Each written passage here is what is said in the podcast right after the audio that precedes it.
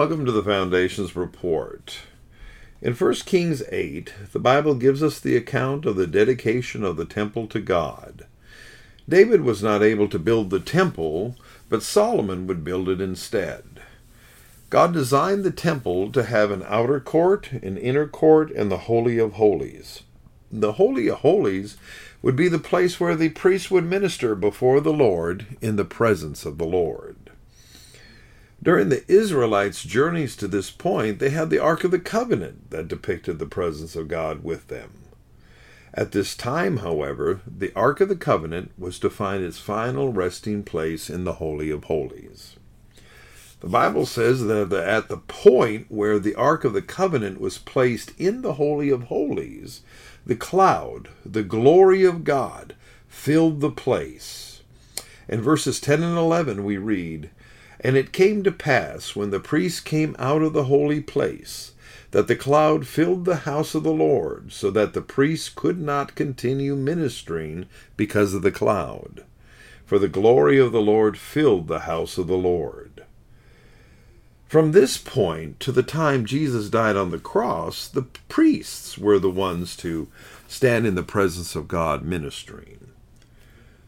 The Bible tells us that in this ark, the only things that were laid within were the two tablets of the Ten Commandments.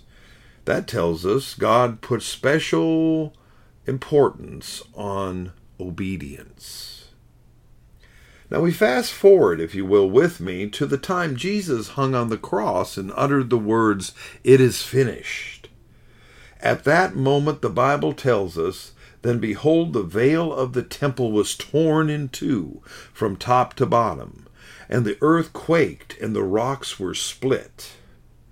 At this point, through Jesus' sacrifice on the cross of Calvary, Christians were able to be in the presence of the Lord, but only through the blood of Jesus.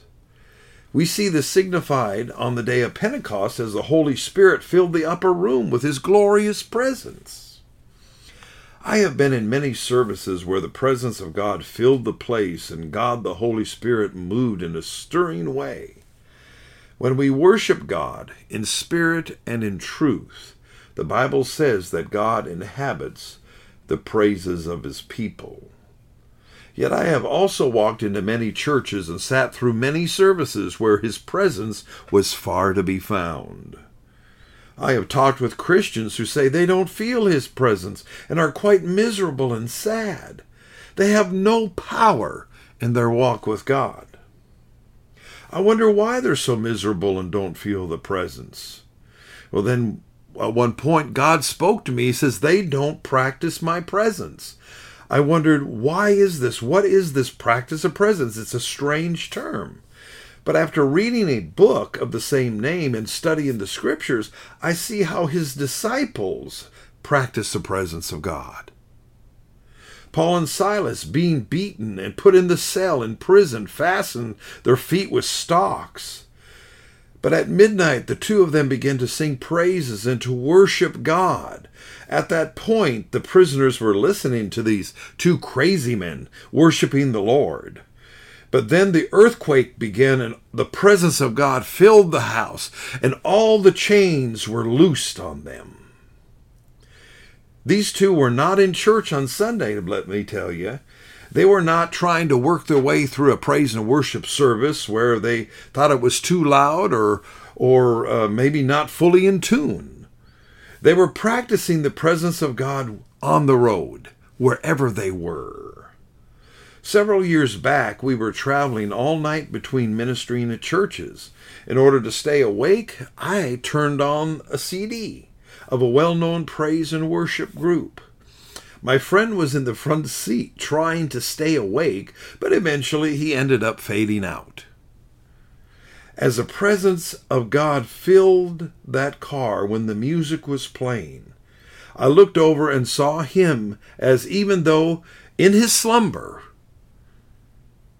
he was muttering praises to God. We don't have to be in church to practice the presence of God. We can do it on the road, wherever you're at, in your home, on the road, in your car, even maybe on your job. But wherever you are, you can worship God, you can lift up His name, and God has promised to inhabit His praises. That, my friend, is practicing the presence of God. Now, let me ask you this today, though. Are you practicing the presence of the Lord in your daily lives? If not, get in the flow.